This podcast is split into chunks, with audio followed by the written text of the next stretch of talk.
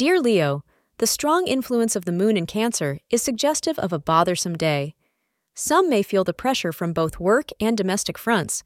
People may likely hold you accountable or look for answers from you.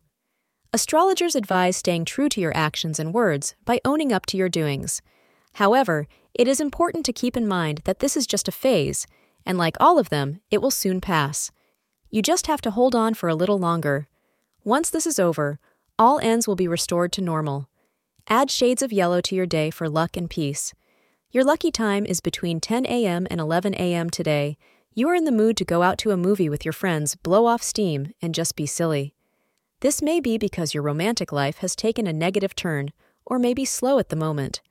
These are the days that generate memories not for the wild antics that ensue, but just for the small joys that they bring.